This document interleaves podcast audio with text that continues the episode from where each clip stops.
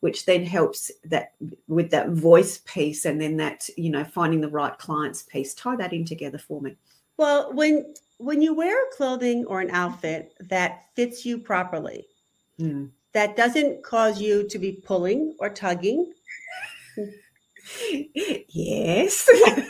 You know if you're doing a lot of this or a lot of this you know or a lot of pulling down it's going to distract you. It's going to make mm. you constantly aware that you're not happy with yourself.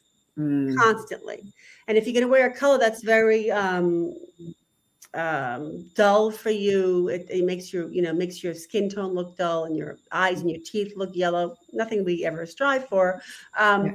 all, all of that's going to play on how you feel about yourself. And it's going to keep you from making more money. It really mm. will. Because mm. if you don't show, if you don't feel that confidence. And if you mm. don't show that you have your act together, people aren't going to trust you to get their act mm. together.